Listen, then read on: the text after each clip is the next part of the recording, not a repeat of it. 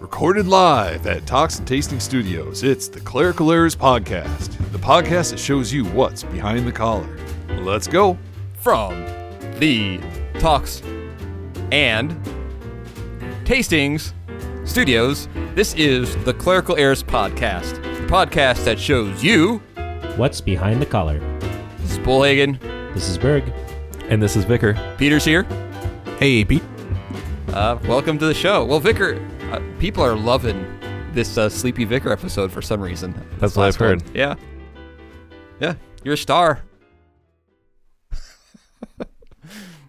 um, uh, Peter, uh, you know how we like to do show production uh, on on the episode. We get so f- we get so few emails. What do you think about us? Like, if you email, we'll put it at the front of the show, and then if there's questions, we'll answer the questions later in the show. Well, that's just disjointed. I what? Hello, I think a lot of look who you're talking to, bro. a lot of the reason people like to listen is they get a little bit of uh, banter at the beginning, followed by the text. And I know that because we got an email from uh, a past vicar that said, "Hey, I'm writing my sermon. Can you help me find the right episode?"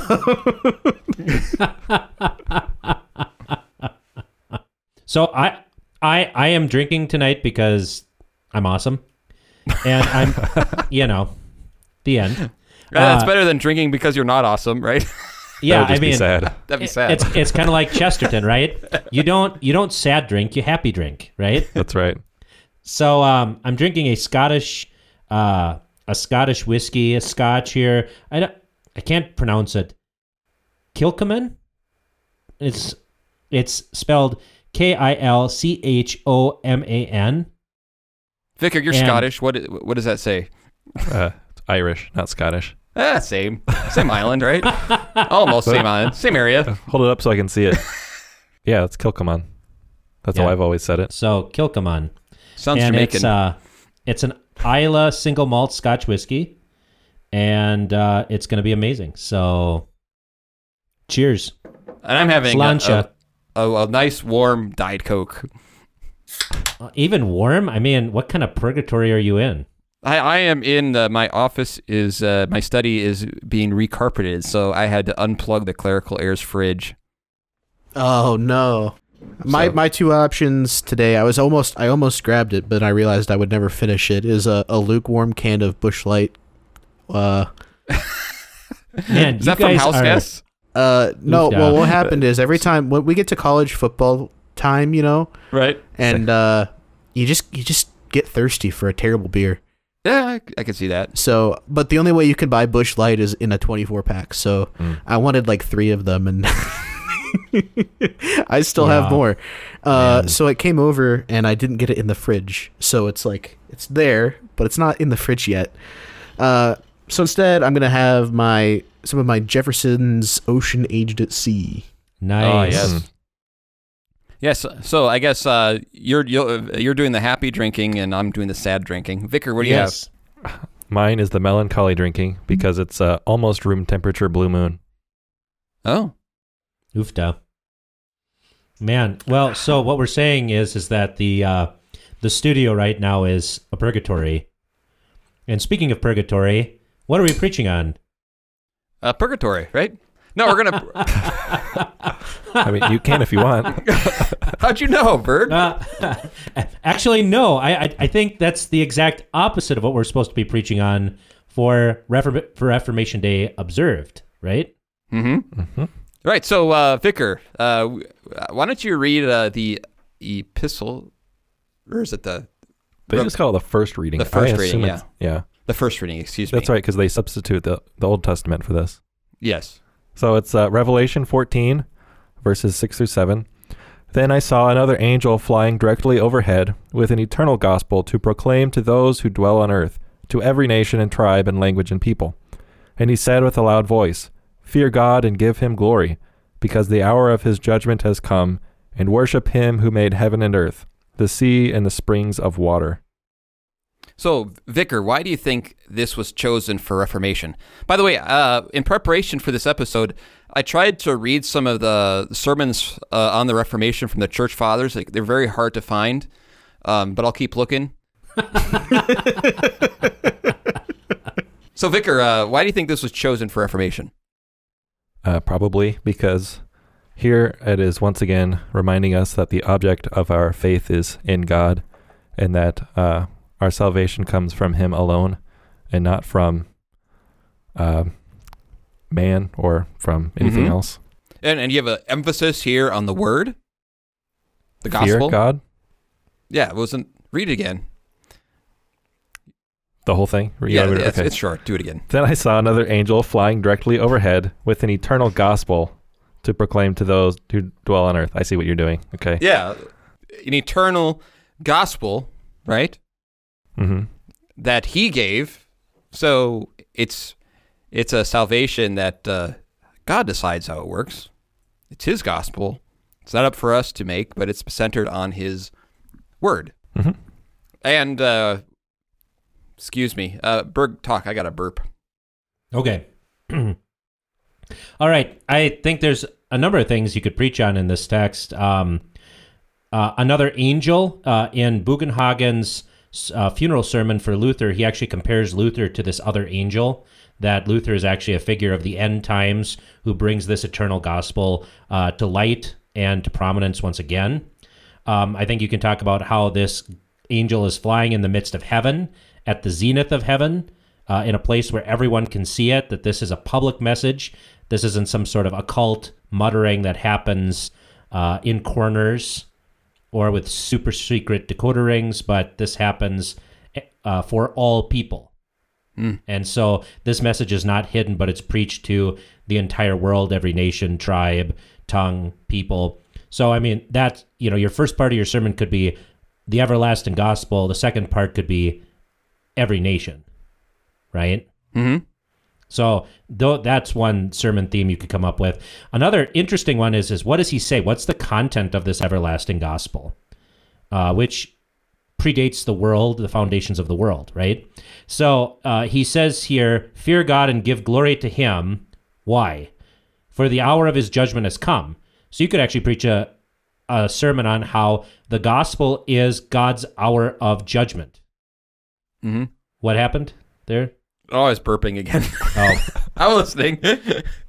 Uh, I, I think that this would actually be a great sermon to preach on is how the gospel is God's hour of judgment. That usually when we think of judgment, we think of bad things. But if you look at the first gospel promise, Genesis 3.15, uh, that is judgment. I will put enmity, hostility uh, between you and the woman, between her seed and your seed. He shall crush your head, you shall bruise his heel. Um, you see the same thing in the promise to Abraham that uh, you will be a blessing. I will bless those who bless you, and I will curse those who curse you. That what's what is gospel to us is actually judgment for the devil. It's judgment for the world. It's judgment for unbelief. Uh, Jesus says the same thing before he goes to the cross uh, in John chapter twelve. You know, now is the hour of judgment. Now is the world judged. Now is the the, the the ruler of this world cast out. Right. That Yeah, and all- you could also you you Oh, also uh, talk about uh, one thing that's always helpful when preaching Revelation is to also talk about the context in which it was given. You know, you have struggling churches, you have John uh, in exile, uh, and uh, you have everything pointing uh, to the defeat of the Word of God. And it could be very discouraging for John to think about, well, he's probably the last living one at this point. Would you say, Berg? Actually, I think he wrote uh, Revelation very early. I think he actually wrote it before he wrote his gospel because there are so many Hebraisms in John. And I actually think his Greek gets better, honestly. Oh. Um, so I, I think Revelation is actually written comparatively early to some of like his letters or uh, the gospel. But Is that a personal thing, or is there stuff out there about that? Uh, there are there are a few sources where I've gotten this from. Uh, John Schaller, in his uh, writing the Book of Books, he wrote that back in the early 1900s. Um, there are some other views like this as well. Um, so you know, uh, and I do. I think there are a lot of Hebraisms in Revelation. Is that a pretty common belief then, or is that just kind of a? Um, you know, there are some like if you read some of the new guys, they're not as uh Like they don't actually believe John wrote it. Right. Um, so this is where it may or may not be that common. Uh, somebody wants to argue with me, Vicar. Where can they get a hold of us? They can email us at feedback at clericalerrors.org.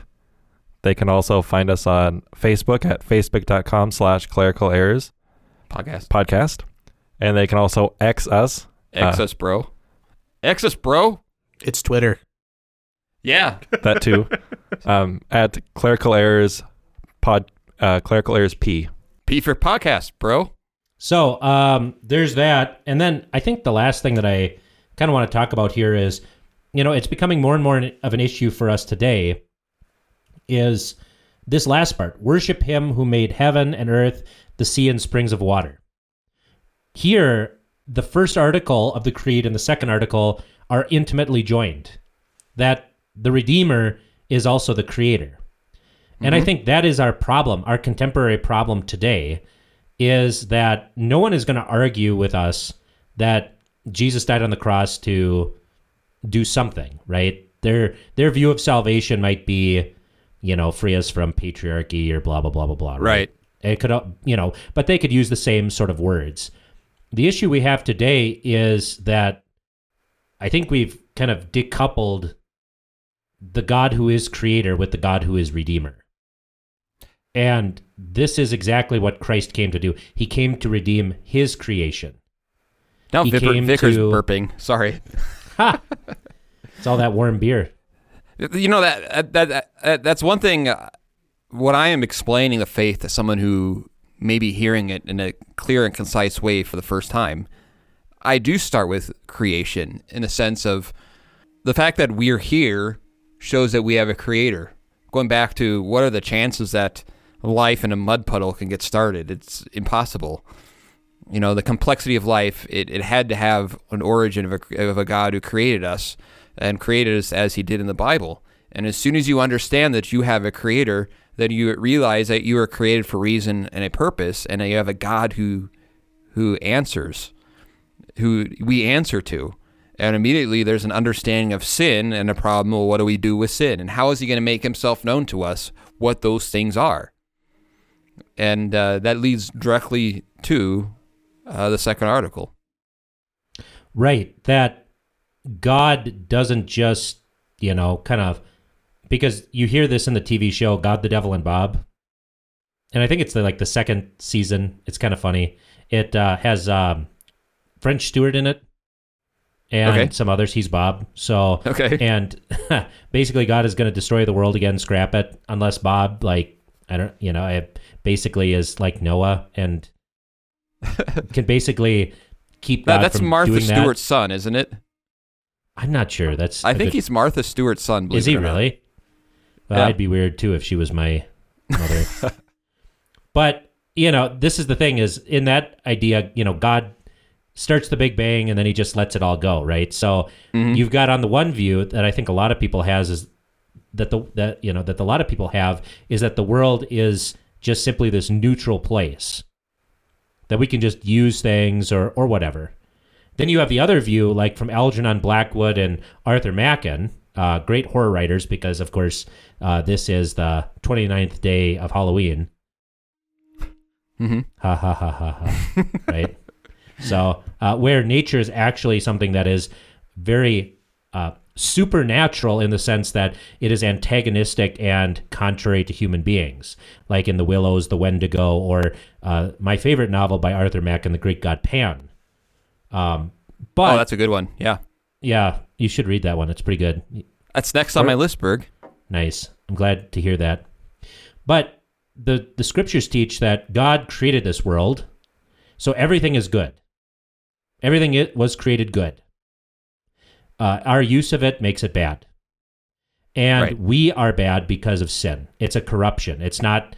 Uh, we are not like we talked about last time, subhuman or less than human, but we are corrupted. There's a difference there. Right. Uh, and the God who created us is the God who redeems us because he loves his creation. And I think this is very helpful for people who feel, uh, because of the corruption in our nature, uh, well, I'm actually a girl trapped in a man's body. right? Yeah, yeah, because and they'll say God made me that way. Yeah, either God made me that way or God made a mistake. Or nature made me that way. And the second article frees me up to be some sort of man, woman, mermaid, fishical. So, You know, you I- just gave Peter some awesome sound bites that he could completely take out of context. My my AI Berg is so good that I don't need that anymore. Okay, okay. oofed up. But you also you also see that in uh, um, in Jesus' own own ministry, right? What is the one? What is? Do people take note of? What does he do? He controls creation stuff. He heals. He feeds. He stops the storms. Yeah, uh, and we don't even think about this kind of stuff. Like, we don't fear wild animals coming down from the mountains and eating us. No, Although I kind of do now because, like, that's where I live. I mean, this is originally why we had kings. Why did we have kings? To kill animals, to keep them from eating our flocks, from keep them from eating our children. Right? Nature is red in tooth and claw, and it is our adversary because of sin. That nature itself opposes us because God opposes us, unless we are redeemed by Christ. And I think that's something we actually have to come to grips with. And that's why uh, Dr. Kuntz has made this argument and others have made this argument, and I agree. Today, we have to address first article problems because those are the problems we're dealing with. right. Because, Because, you uh, can twist the second article out of, if you don't get the first article right, you're not going to get the second article right. You'll become some sort of Gnostic. And and I guess all the articles kind of work that way too. Right. You lose one, you kind of lose them all. So that's where, you know, Right. No, That's where know we your are. articles. You have to know your articles. If you don't, you'll get eaten in your sleep. Yes, yes. The the dreaded, uh, um, the the dreaded Kraken Bruce. I, that was also what was in my brain. I was going to say Kraken Bruce. You're gonna say Kraken Bruce too? Yeah. All right. Do you guys want to move on to the top 12? Yes. Let All us right. move to the top twelve. Peter, play the intro. Enough nonsense. It's time for Bullhagen's Top 12. Yeah, it's getting better. getting better. I've been practicing. Can you tell? Yeah, good job, Sleepy Vicar. By the way, I just want to say this. He really isn't a sleepy guy. All right. So, Berg, your top 12 list. All right, this is uh, the top 12 list for Luther's third Invocavit sermon on images. So, I have a little bit of an introduction here before we get going. So, some are observing Reformation today, others will observe it on October 31st. Why do we celebrate Reformation Day? Well, there are reasons not to celebrate October 31st as Reformation Day. First, Reformation Day isn't a Marvel movie. Luther isn't some Ubermensch, a German equivalent to Captain America, uh, an Ops, an uh, Oberst Deutsch, as we would say. Uh, this is a professor posting a class assignment on a bulletin board. There's nothing. There's nothing spiritually sexy about that. Second, Luther speaks more about repentance in the 95 Theses than he does about forgiveness. The first thesis is when our Lord and Master Jesus Christ said, Repent, he willed the entire life of believers to be one of repentance. You see, the point of the 95 Theses was not that the gospel and heaven were for sale, but that escape from judgment and the law were. Third, Luther still had a long way to go. In these theses, Luther still believes in purgatory. Luther also wanted to be a loyal son of the church, and he wrote these theses, ironically, in defense of the Pope, rather than as a critique. As Luther wrote in Theses, in Thesis 91, if therefore indulgences were preached according to the spirit and intention of the Pope, all these doubts would be readily resolved. Indeed, they would not exist. Luther believed that the church was bedeviled not by the Pope, but by unscrupulous and unchristian indulgence preachers. So, if you celebrate Reformation Day like a Super Bowl party and A Mighty Fortress is Our God is your fight song, then you're doing it wrong. Dr. Kuntz has talked about the error of this thinking uh, when he says that we have stepped out of history. That is, if we act as if what happened to the Papists, the Methodists, the UCC, or the ELCA cannot happen to us. It can happen to us. We're not perfect, nor have we attained the goal of eternal life. Daily reformations go on in the church. It is always a fight between the Word of God and the lies of the devil. There is always a struggle of the kingdom of God against the benighted tyranny of Satan. So, to get a better idea of what I'm saying, read Isaiah's critique in chapter 1 of his book. Called as a prophet when Uzziah died, Judah had had their own version of the 1950s. The kingdom was prosperous, their armies were powerful. Uzziah was, a was long lived, reigning 52 years. He did what was right in the Lord's eyes until he tried to live out everyone a minister by attempting to burn incense in the temple. His son Jotham was also godly, but as 2 Chronicles 27:2 says, but still the people acted corruptly. That tells us that external reformations are not enough, pious princes are not enough. Isaiah and Luther remind us that external reformations must go hand in glove with internal reformations. You think Luther's reformation was so grand and beautiful? Well, Luther felt the same way a lot of pastors do, and here is a behind the collar moment 1500 style. In his mind, daily preaching was accomplishing nothing. He said to his congregation, I am disgusted with you. The longer I preach to you, the worse the swilling, boozing, and other sin gets. He said in 1524 that the more I preach, the more the ungodliness. And yet, despite all that, Luther did not become discouraged. He didn't take the black pill, as the kids are saying these days. No, preaching is what does it. Preaching changes hearts. Preaching reforms the church. So, this is all to tell us that we've barely left Babylon and we're slowly wending our way to our heavenly home. The word preached and read is the bright lantern that shows us the way. Preaching is that light, preaching reforms the church, and that gets us into our top 12 list of Luther on images. So, So that was very eloquent and informational. I do it Can we, again. can we put some real talk behind that? Uh, maybe he has actually might put some special music behind that. If you heard some uh, special music, where'd that special music come from, Berg? That came from cantor Michael Borg, who is in Cheyenne, Wyoming, and he was uh, playing Babylon Has Fallen. Great little uh, song that I love. Uh, it's really wonderful. He also makes Arcola whiskey, which you should go online and buy from Spirits and Spice. And Peter, our producer, is going to be receiving a few samples coming up. So we will get a real review Oh, wow. then hmm. from an unbiased source. That's right. So Berg, to to summarize, kind of what we hit.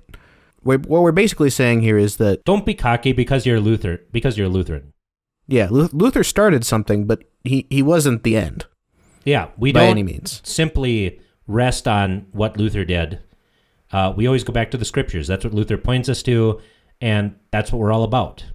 Um, if you think you've made it, then you're in heaven. And if Uh, you're in heaven, you can't sin. And guess what? Just feel yourself. Okay, take your hand, put it to your All heart. right, getting to the 20, 20 Right. his 20 questions here, right? right? See if Are your you, heart uh, still beats within you, right? Yeah. You're not Yeah. there yet. Has Jesus come back? You're not there yet. Are you dead? I, I, w- I would say it also goes with uh, uh, the title Missouri Synod Lutheran, because uh, that to, to to many that is the epitome of, of of righteousness, and everyone else needs to be reformed. and yet we don't clean our own house. And isn't Right. that what Peter says, Right. right.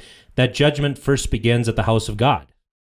Yes, I mean, we we uh, we uh, we go to before God's altar and we pray. Thank you for not making me like that ELCA church down the road. right. And in that intro, Berg, you you dropped some knowledge bombs for me at least. Stuff that I didn't either didn't comprehend or didn't internalize. Um, oh, and some some stuff I didn't know. Right, so. Like I guess I didn't internalize like your kind of the very first thing you said, which was the Reformation Day wasn't that big of a deal, really. It's like the equivalent of he he printed out a bulletin and handed it out to people. yeah, it'd be like your professor posting class assignments on uh, some sort of open forum, you know, open server or something.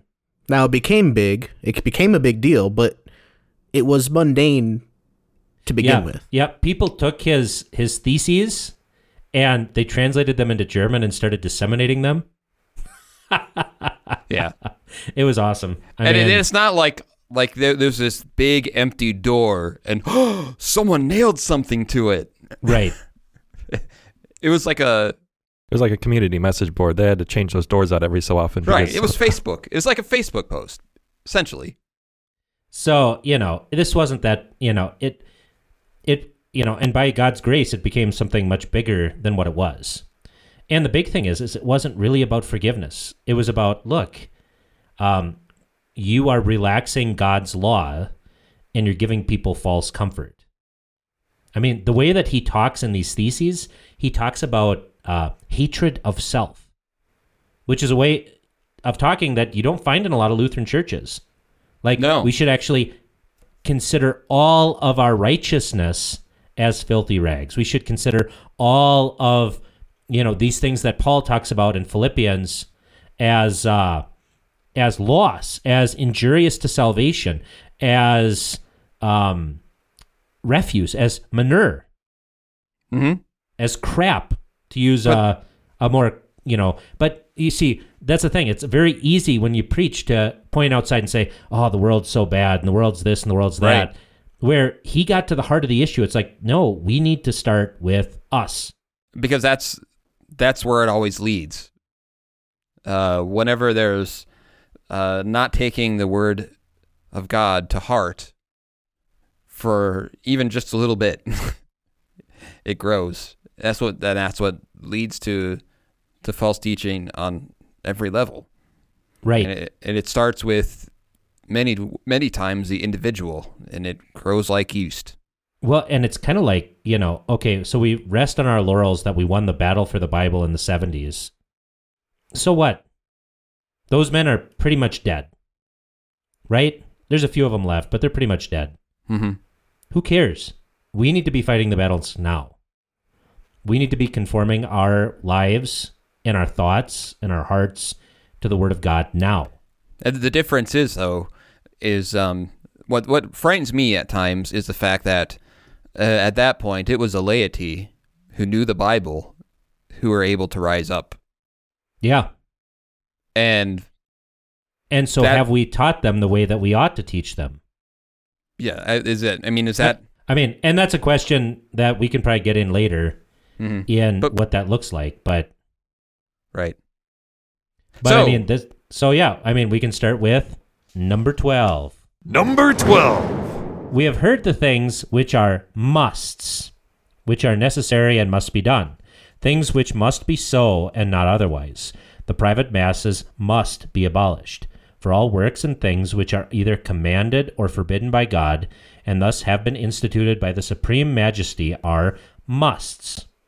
Now, following the things which are not necessary, but are left to our free choice by God, and which we may keep or not, such as whether a person should marry or not, or whether monks and nuns should leave their cloisters. These things are matters of choice, and must not be forbidden by anyone. And if they are forbidding, forbidden, the forbidding is wrong, since it is contrary to God's ordinance.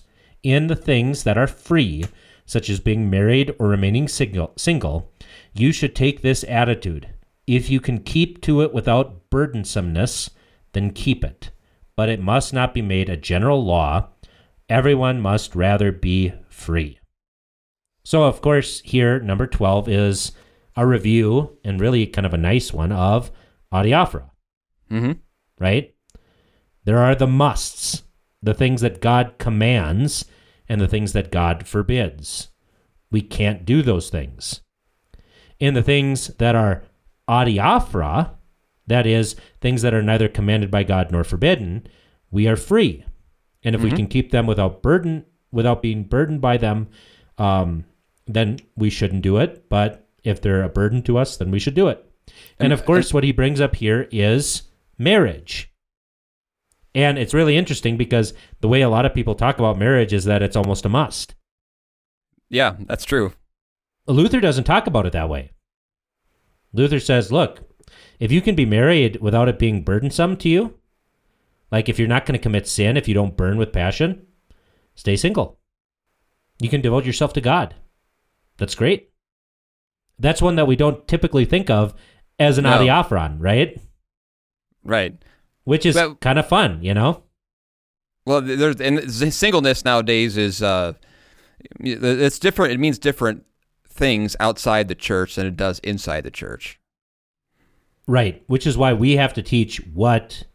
See, but once again, right? Is it a must? No. No.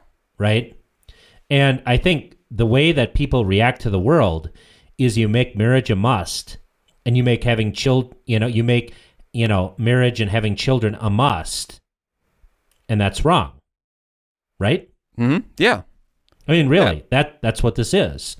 Um, if you can remain celibate, if you can remain chaste without sin, without burning, remain chaste. Thanks be to God. Then you can serve God. Yeah. So I just thought that was a really interesting one that we don't talk about very often.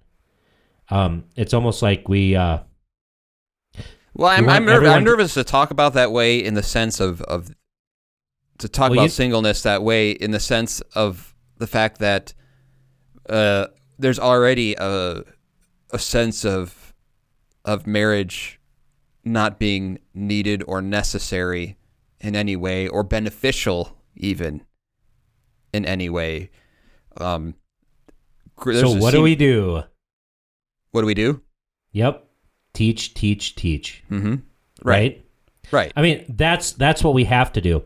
And in fact, I would argue that uh, some of the best patriarchs, like Noah, okay, go back through the genealogies, see when they get married and start having kids, right? It's like 100, 130, right? Pretty young, right? right. Noah Noah is 500 years old before he starts having kids. That's 20 years after God has said, "I'm going to nuke this place with water." Hmm. Right? So, having kids is optimism. It's optimism in a better world. It is a belief that the world is going to be a better place. Noah knows the old world is ending, and so what does he do? He has babies. Well, you That's know, a- he didn't. That's he a didn't want. beautiful thing. You don't want to be tied down. E four hundred. You don't want to be tied down yet, right? Well, and isn't that that's exactly I just listened to a podcast from The Art of Manliness on Generations today, and uh, that's exactly how millennials and Gen Z are. Gen Z especially because they're very pessimistic about how the world is. And when you're pessimistic, you usually don't get married and you don't have kids. Both generations are feeling this. And this is where like as good doctors, we pastors have to be like, okay, what is driving this?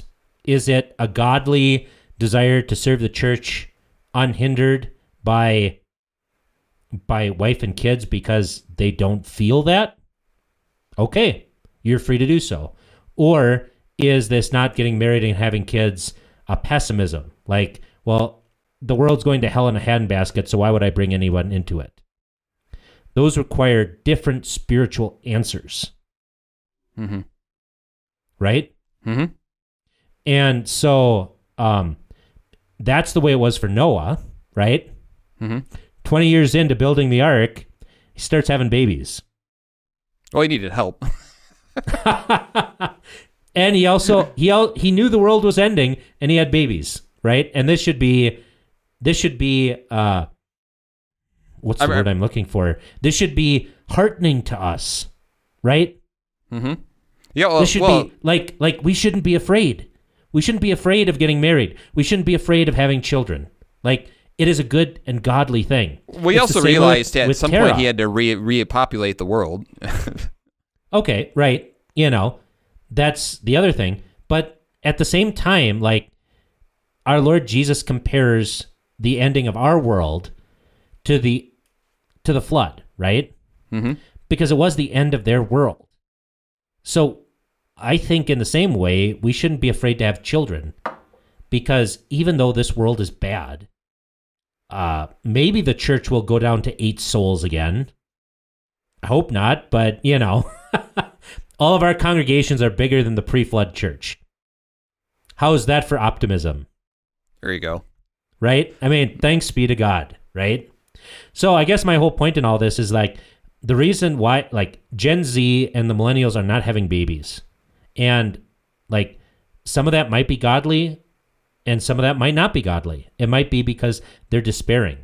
And a good pastor is going to know the difference. The, a good pastor is going to talk to them about it and diagnose what is actually going on.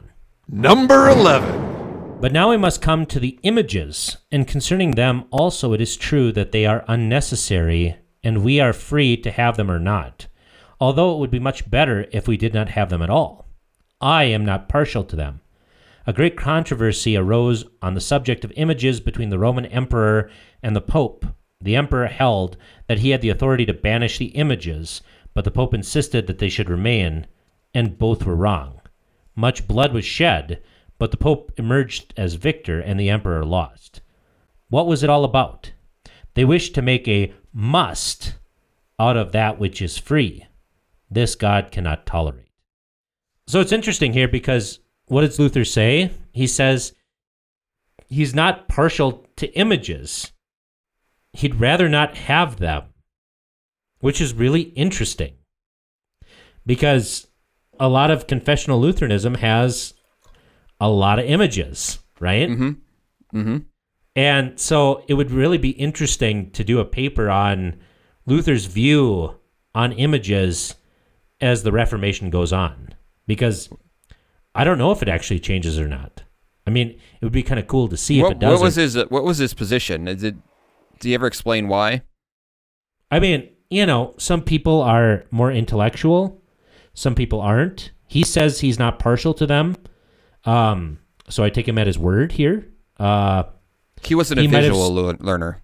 yeah, he might not. He might have been way more verbal than visual, right? That could be it.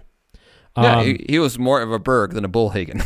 he could have also uh, thought to himself, look at all the abuses that are going on.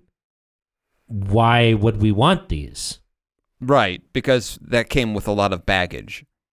Right. So, you know, so I think that's an important point to make here is like Luther himself is like, yeah, I mean, I'm not partial to them. It'd be much better if we did not have them at all. Boy, most, uh, you know, most confessional Lutherans would like throw you under the bus for that, right? Right.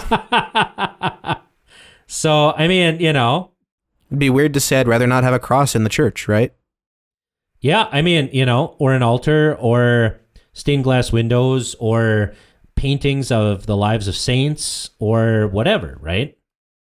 So And you contrast it. What I find interesting is you contrast that with his love of hymnody, which is actually not that different than an image. It's a different form of art that expresses it in a different way. I imagine the hymnody was more about the words, uh, but he also used the music for it as well. right, all images take imagination. I think Luther and many of the reformers had a lot more in verbal imagination than in physical or pictorial imagination. Mm-hmm. And I think that is one of the things with us that we're really lacking in is because everything is I mean, look at a Michael Bay movie. Right? Bunch of images, but it's all I mean, there's no imagination. Well, what's the what? I'm, I'm not sure which movies Michael Bay made. Transformers. Transformers. I mean, there's a lot of shock and awe and everything else, right? And I think Luther's whole point is is like, okay, I've seen people worshiping idols, right? I've seen Mhm. that. I've seen the abuse of images. I think we should use the Bible. I think we should have, you know, the Bible teach us, but, you know. But in his sermon here, Luther actually references history, okay? Oh man. You know, what is that? To uh ah, he just preaches so far above me, right? Yeah, bring But- it down to our level, Luther. Come on. Right, exactly. Luther has reference to the iconoclastic controversy initiated by Emperor Leo III.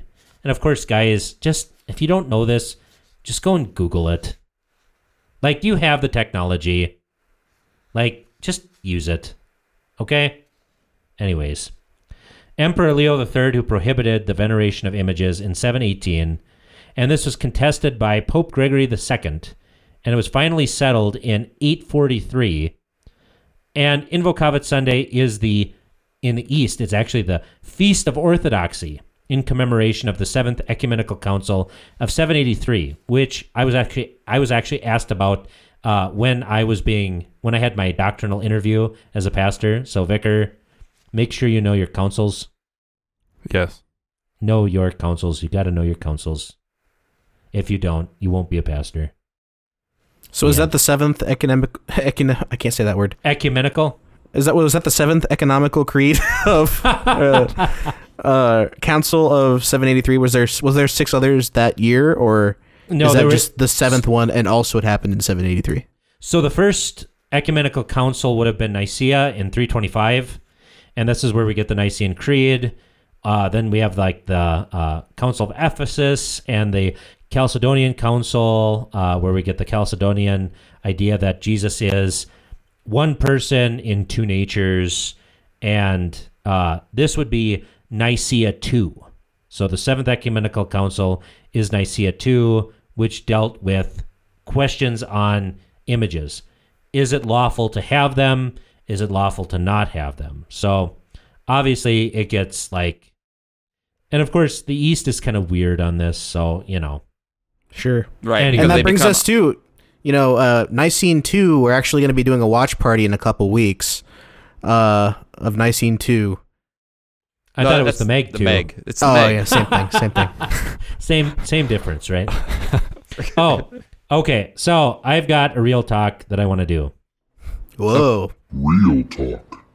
Okay, so in the Nicene Creed, do not say, and I believe in the Holy Christian and Apostolic Church. Okay?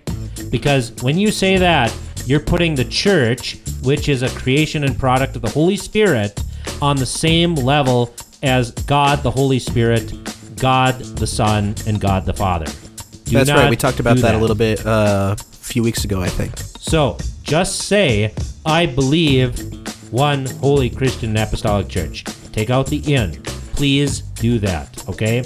We don't have unlimited trust in an organization or even in a group of people because, as Luther says, popes and councils can err, okay? Or err, however you want to pronounce it. I don't care. They can screw up, okay? Well, you're So- fired up today, Berg. The end. I'm, I All will right. say, I will say this: you tend to put more effort be- for between for your uh, top twelve list than I do for mine. That's why they end up taking three or four episodes to finish. Number 10. You read in the law, Exodus 20, verse 4, You shall not make yourself a graven image or any likeness of anything that is in heaven above, or that is in the earth beneath, or that is in the water under the earth. There you take your stand. That is your ground. Now let us see. When our adversaries say, The meaning of the first commandment is that we should worship only one God and not have any image, even as it is said immediately following, You shall not bow down to them or serve them. Exodus 20, verse 5. And when they say that it is the worship of images which is forbidden, and not the making of them, they are shaking our foundation and making it uncertain. And if you reply, the text says, You shall not make any images, then they say, It also says, You shall not worship them. In the face of such uncertainty, who would be so bold as to destroy the images? So basically, what Luther saying is saying here is, don't cherry pick the text. Read the whole context. Okay, he's mm-hmm. like, God isn't for isn't forbidding the making of images. He's forbidding the worship of made images. the, the fear, love, and trust. Exactly. And this is why, like, he says here, he actually puts himself in Karlstadt's shoes, okay? Because remember, Karlstadt was like destroying everything, ripping down altars, destroying stained glass windows, destroying statues, and all this kind of stuff. And this is a great pastoral move because Luther puts himself and says, look, this is where we stand, this is what we're saying, but our adversaries are saying this they're saying, yeah, uh, don't make images to worship. We're stopping with don't make images. It, So it's that- a great, it's that- a great is- way to like, you know, it's like, oh yeah, I'm on your side, but I love it. I, I think that that is one thing that that shows, and, and it's very helpful to do, is to to recognize not in a a cartoonish way, recognize what people's genuine thought process is. And not just to say, oh, they're stupid or they're just rejecting God's word and doing the lazy thing. Right. You know, he's he's explaining that he he, he thought the opponents were doing what they thought were best for the church and commanded by God. yeah, and in fact, he actually puts himself in the people he's actually opposing. Right. He's actually placing himself in the enemy's camp who want to destroy images, and he's saying, "Oh, well, you know, this is what we believe, but the other side has a point. Like, we shouldn't make images to worship." And so it's interesting because the people he's actually opposing are the people in the sermon that he's placing himself with, and he's standing with them. It's amazing, right? mm-hmm. because he's trying to win them over. He's trying to say, look, yeah, we shouldn't destroy images because no one is worshiping these. It's just Yeah. it's it's beautiful. So I have a whole thing on tattoos here, so if you want to hear it, maybe we can Yeah. do something uh, I- else. but uh, Yeah, why don't we do the the your excursus on tattoos? All right. So this is true when we talk about tattoos using Old Testament passages like Leviticus 19:28. We ought not excessively mourn our dead, like the more excitable people of like the Arabians of the modern day or the ancient Babylonians who sought to make expiation for the dead. On the other hand, we have hope. The same is true of ta- is true of tattooing.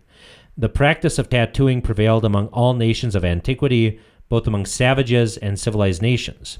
The slave had impressed upon his body the initials of his master, the soldier those of his general, and the worshipper the image of his false god. God, through Moses, forbids tattooing for two reasons. First, the external means nothing without the internal. We've talked about that. Mm-hmm. We are not slaves, okay? Having a tattoo of a cross means nothing if you don't have faith.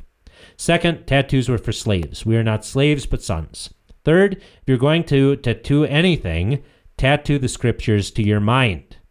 Ancient tattoos were sometimes created with hot irons. So why not do that to your mind? Burn the scriptures on your mind as an everlasting scar, so that God's word might always be in your mouth. So, if you're thinking about getting a tattoo, how about, you know, just go memorize the Bible first. Then you can do that. Hmm. Do you have how many tattoos do you have, Vicar? I have exactly zero. Number nine. But let us go further. They say, Did not Noah, Abraham, Jacob build altars? Genesis 8, 820, uh, Genesis 12, 7, Genesis 13, 4, Genesis 13, 18, Genesis 33, 20.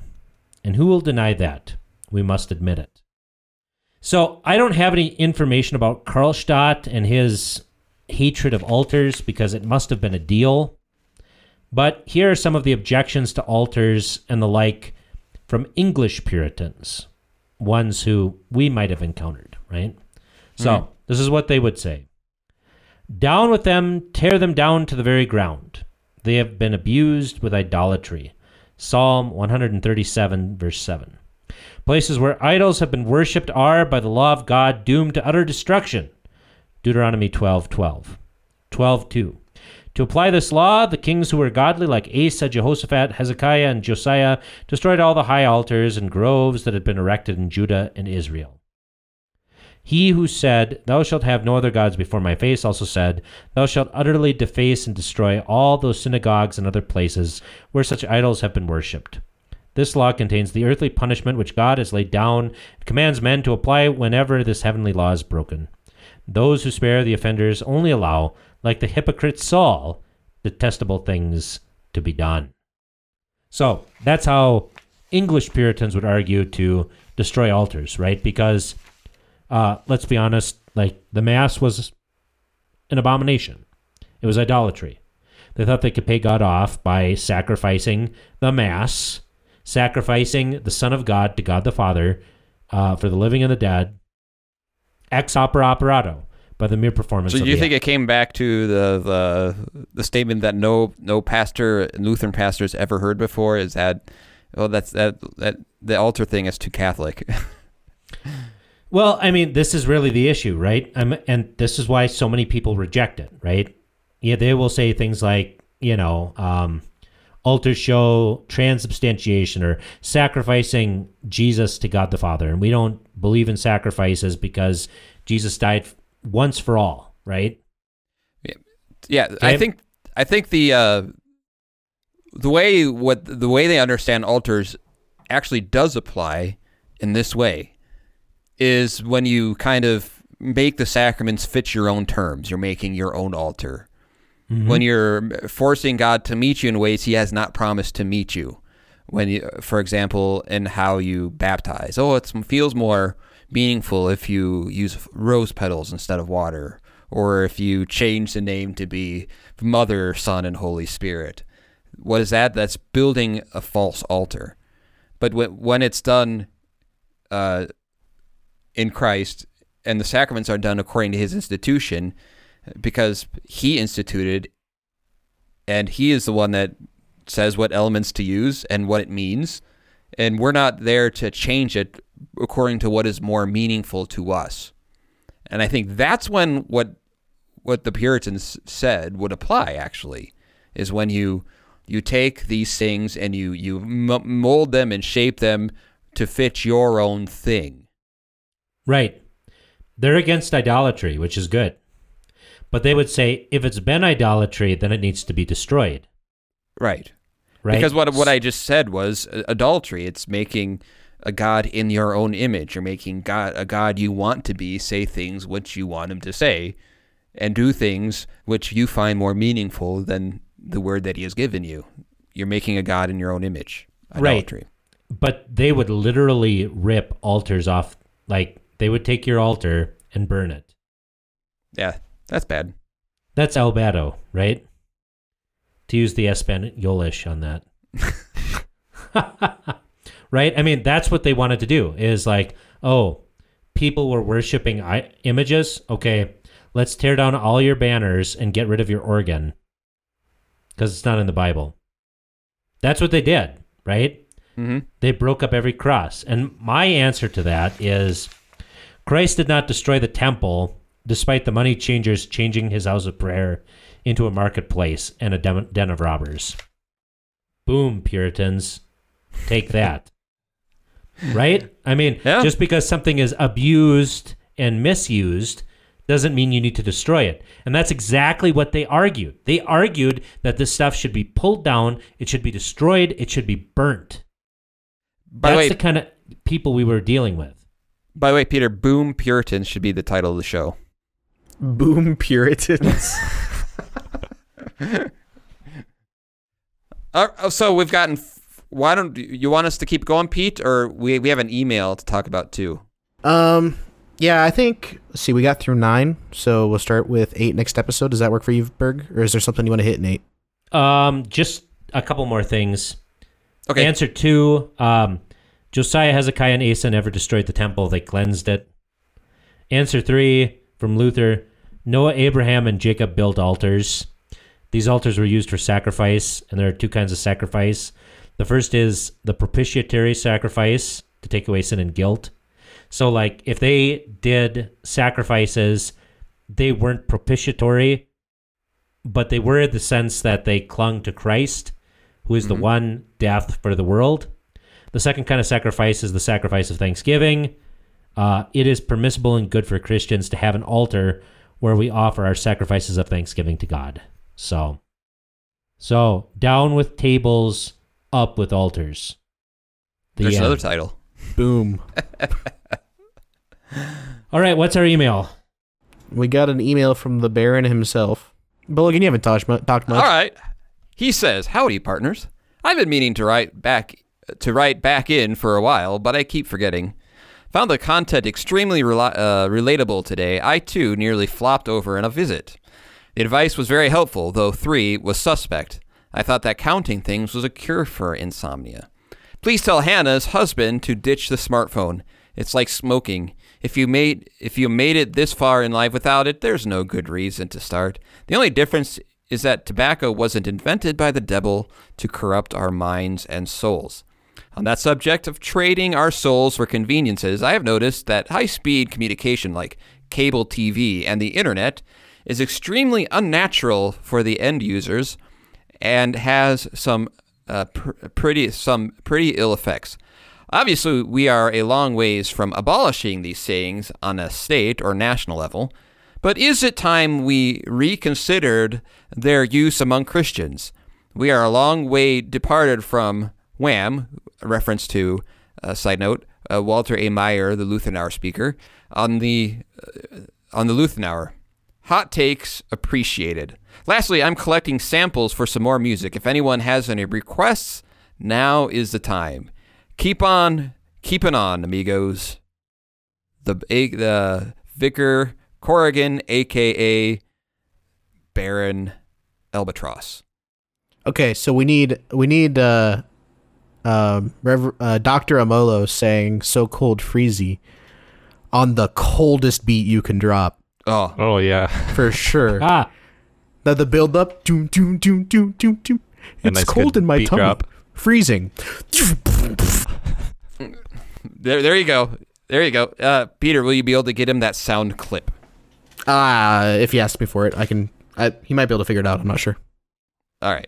Um, Um, so the first thing I would say is, uh, um, uh, see, Vicar, you're not alone, That makes me feel so much better. right? right? He found it helpful. Uh, so uh, the other thing is uh, s- smartphone and smoking, interesting application, right? hmm Both can be addicting. Mm-hmm. Any opinions on that, Berg? yeah. So, um, yeah, there's a lot of applications here. So, All right, uh, but I do like the fact that he just kind of goes right along with our discussion. Abolish them. Maybe not on the yet on a national or state level, but we should abolish these things while you're listening to a podcast that you got via. I wonder how he listens to it. Hmm. Smartphone, maybe. Perhaps. he knows it's it's it's so bad because of his personal experience. I think I don't I think that's a an overly simplistic way of putting it. Like can can uh, a smartphone be used for evil? Yes. Can the media cable TV be used for evil? Of course. But it is not in and of itself evil. The example I always come back to when stuff like this happens is uh, the one guy who got the Nobel Prize for inventing dynamite. Nobel? What's his first name, Vicar? Oh, I don't remember. It was way too long since I've learned about this. So that it was he got you know it was a big big deal in the positive sense because of all of the good that you can do with dynamite. Right. There's a clearing roads, there's cleaning mining. roads, uh, mining. Yeah, there's plenty that you can do. Well, it turns out they figured out you could also make bombs out of it, and well, what do you know? It's now used for two things. But in and of itself, boom. but in and of itself, dynamite isn't an evil thing, and I think neither is the technology. yeah, I think we have to use the technology. First, we have to know who we are before we can use the technology profitably. And I think that will depend on the person and upon the training that they have received. I think there are people who are incredibly intelligent in using things like the spaced repetition programs uh, to learn languages or to do other sort of things. Mhm. The big thing with technology is we have to make sure we don't become enslaved to it. We have to make sure that it doesn't make us lazy. Uh, I mean, I met my wife on the internet. But and Like, we have using son, it responsibly, you know? it gets harder every year, every day, every month. It it it's it becomes more intertwined in our lives, and we need to use it in a godly way. Right. And what I will say too is I just listened to a, a podcast on episode on generations. Gen Z is very depressed, unfortunately, and that's very sad. Um, and it seems like it happened concomitantly with the rise of internet and the cell phone. And so we can't forget that we need people. Humans are local. We need to talk with one another. We we need to engage one another in person. We can't just simply do things online. Uh, I, I have a question, like- Berg. like because I look at what we're doing. We're doing this online now, but this is not what it was when we were in the studio. It's not the same thing. It really isn't. There's a know? timing issue between you and I. I'm always there's that second delay that drives me crazy. Yeah. But uh, I think this whole discussion also there there might be a parable, believe it or not, that falls into this. The one like of the one parables. the parable the, the the parable that I don't like preaching on. do you know which one that is? Uh, I think I do. It's so easy, man. The making friends of with Unrighteous mammon. Dude, this is why I have a podcast. I Yeah. got my own podcast. I mean, like, I'm not a Luddite. Victor, can you give us a quick dun- rundown of what that parable is? If I remember correctly, it's the parable of the dishonest manager.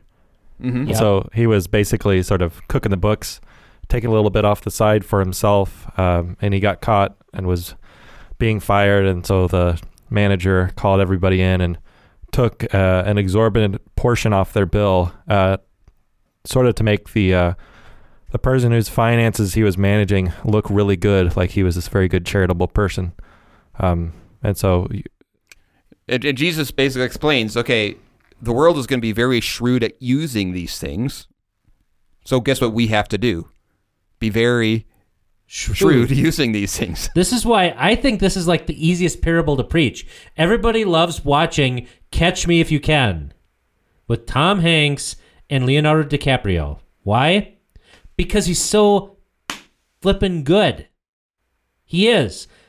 DiCaprio in that is amazing. Why? Because at 16, he's pretending to be an airline pilot. He's outsmarting the feds. Like, people like this kind of stuff. You know that was a real story, right, Berg? I know it was a real story. That's why people like it. Actually, the, the, the, I've heard that the, he actually, we've been double snookered. And the fact that a lot of that stuff he said he did was also made up. Well, he actually did a podcast uh, that I listened to um, because his last name is uh, Abagnale, and you can look it up on the uh, Art of Manliness podcast, and he talks about how not to get taken because the dude worked for the FBI. Like he figured out ways, like, and he caught people who were breaking the law. So hey, Berg, you need to work on more on consuming information a little bit more. I do my He's best. being he's being sarcastic. To be clear. I know. I know. It's but otherwise, you know, what can I like I just bring it all in here and our listeners get all of the awesomeness. So I mean, I guess my input here would be just simply um memorize a lot of poems, work on both a pre-literate, a literate and a post-literate spectrum. Because we want to keep the pre-literate stuff because our best works of literature, like the Iliad, the Odyssey, Beowulf, they're all pre literate stuff. It's stuff that skalds, you know, memorized, and they would say at feasts over and over again. People knew this stuff by heart. That's what the small catechism is. So we already have that. Like Luther in a literate age actually prepared for a pre literate age, which is amazing, right? Mm-hmm. because he believes that faith is not just the domain it does it doesn't just belong to those who can read which is beautiful that's a good thing Yeah. mcluhan would be proud Huh. right Mm-hmm. and it actually makes you better because it is lyrical it is beautiful right and we should do that we should teach our kids stuff i mean all the time. Memorization is so important. Uh, but as we engage this pre-literate technology i would always come back with the question okay is this helping or hindering me? I would rather be smarter than the machine than not. That's how i use Yeah. google. I can't say that other generations will because they don't know. I grew up in a time when internet was dial-up. What was that like? You I I was, I, was, uh, I had a if we had time I was going to look at a sermon I wrote for when I was in seminary in homiletics. Yeah, I actually wrote sermons without the internet, Vicar. Wow. Under that, I can't even imagine. All right, I- we need to wrap it up. I can All right. only imagine. All right, well, Berg can only imagine we are going to finish End this the up. show. Peter's, end this show. Yep, Peter's we'll- got to we'll finish, finish editing this so we can go on a little vacay, and uh, and so Can we have some outro music for uh, Babylon Has Fallen? Uh, sure. I'll play the piano version at the end here Awesome. after after the outro. All right. Good stuff. Thank you for listening. I'm Bullhagen. I'm Berg, And I'm Vicar. and may your Puritans be boomed. Thank you for joining us.